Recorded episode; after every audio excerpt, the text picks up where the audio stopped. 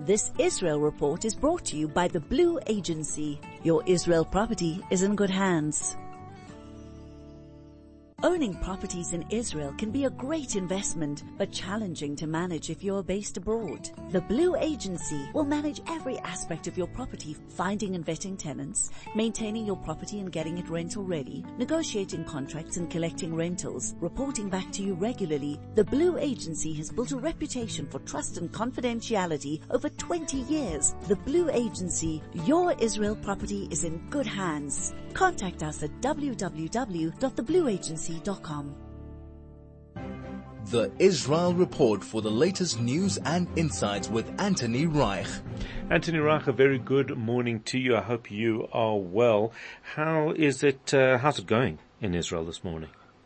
Boker Tov. Um, relatively quiet this morning in Israel. Howard, President Macron of France has landed in Israel. He's due to um, meet with President Herzog and Prime Minister Netanyahu during the course of today, just the latest in a long line. It really is the United Nations leaders. happening there at the moment. Absolutely. A long line of world leaders who have come here to express their solidarity with Israel and also to talk about trying somehow to prevent a more regional escalation. We've spoken about how that might potentially um, work and how that could potentially threaten um, the European continent because uh, once we start to involve Russia a little bit more broadly and once we get Iran more involved, things look entirely different. And so um, I think that that is really the main context to the meetings that are happening with the long line of world leaders. Of course, today is day 18 of Operation Swords of Iron. The latest uh, summary is, first of all, excuse me, that um, the number of missiles, the number of rockets that are being fired from Gaza towards Israel, any part of Israel, has really significantly reduced. Even the easy ones that are fired in towards the uh, Gaza envelope area, towns, settlements, kibbutzim around Gaza envelope, even those have significantly reduced. Um, and in fact, um, there's been no sign of any rocket fire since during the course of the day yesterday, which is for us under these uh, circumstances quite a long break. And certainly uh, rockets being fired towards central Israel have also reduced significantly.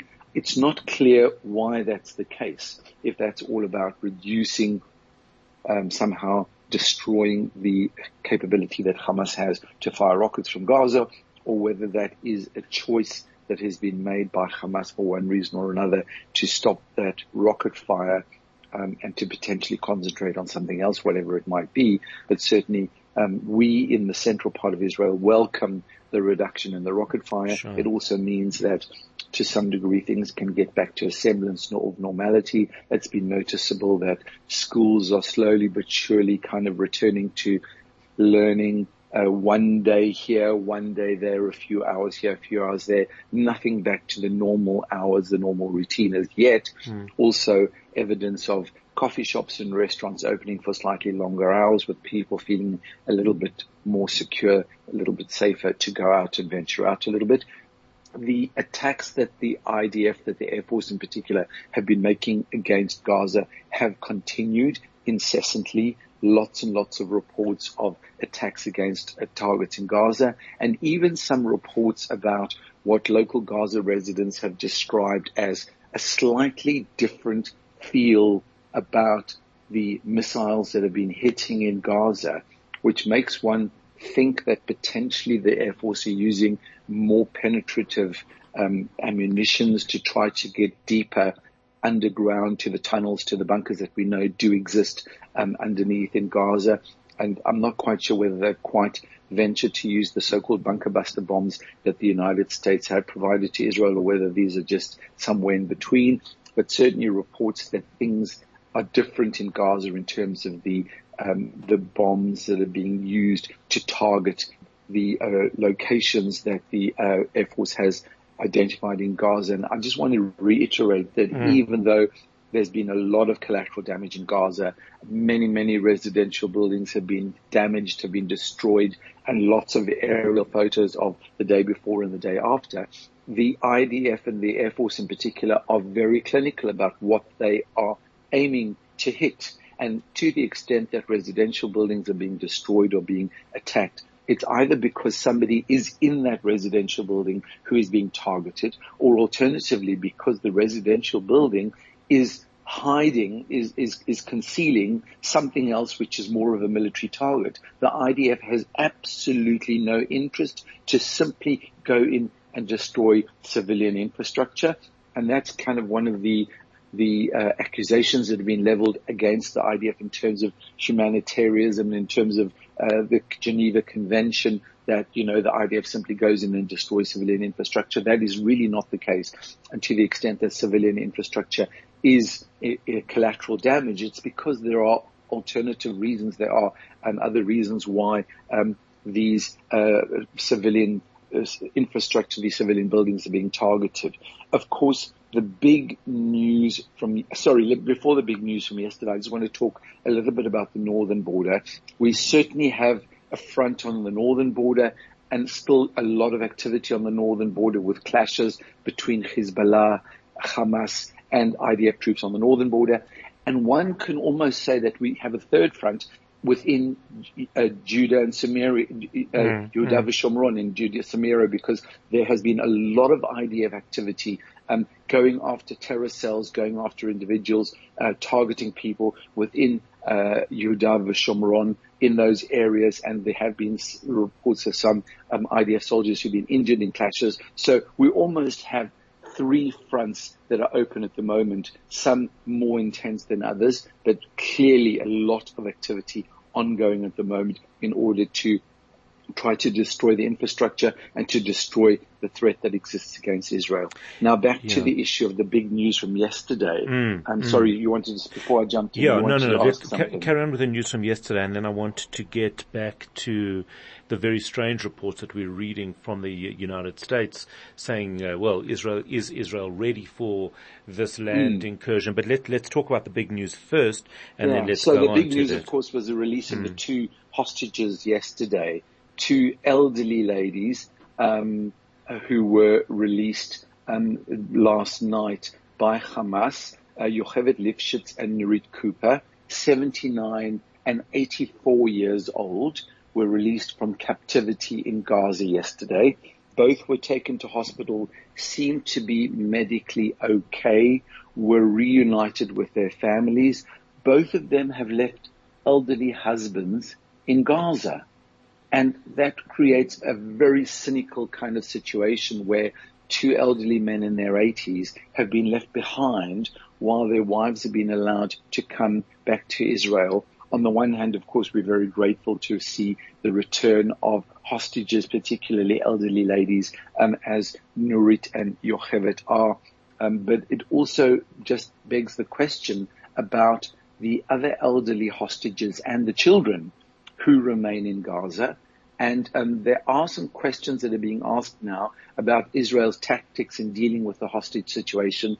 The current list of hostages, I think, numbers 222 people, of which about 60 of them are people who hold dual nationality, both Israeli citizenship and the citizenship of another country. And it seems as if though people are now regretting the fact that Israel might have shared the list of people with dual nationality because there seems to be some sort of a focus on uh, Hamas actually more likely to be releasing those people who have dual nationality rather than releasing people who simply are Israeli citizens only. And so there might be uh, some regret uh, on the part of the Israeli authorities that they've shared this list of people who have dual nationality because that may well then just result in them being preferred for release because of the pressure that is being put upon Hamas by um, some of the countries, the United States in particular, but also other countries with whom uh, these for, with whom these uh, captives actually have citizenship. So um, questions are being asked about the tactics of releasing the dual citizenship list and whether that might not ultimately have been a mistake. Only time will tell. There were reports yesterday that the International Red, uh, the International Committee of the Red Cross was preparing to receive up to 60 hostages to be released from Gaza. In the end, only Yocheved and Nurit were released. Ironically, do we know Yocheved the reason for that? We, we don't really know the reason why those two were chosen for release over everybody else. They both have dual nationality. Let's start with that. Um, the irony about Yocheved is that she was somebody who, prior to this war, used to stand at the gate of God, of the Gaza Strip, receiving those Palestinians from Gaza who needed medical treatment in Israel. She was somebody who was there to take them from the crossing in Gaza and to bring them to Israeli medical facilities for them to receive medical treatment. She ultimately landed up as a hostage in the Gaza Strip. Um, there is a lot to be spoken about in terms of uh, some of the information that's been released about uh, some of the atrocities that have been committed, about this whole humanitarian discussion.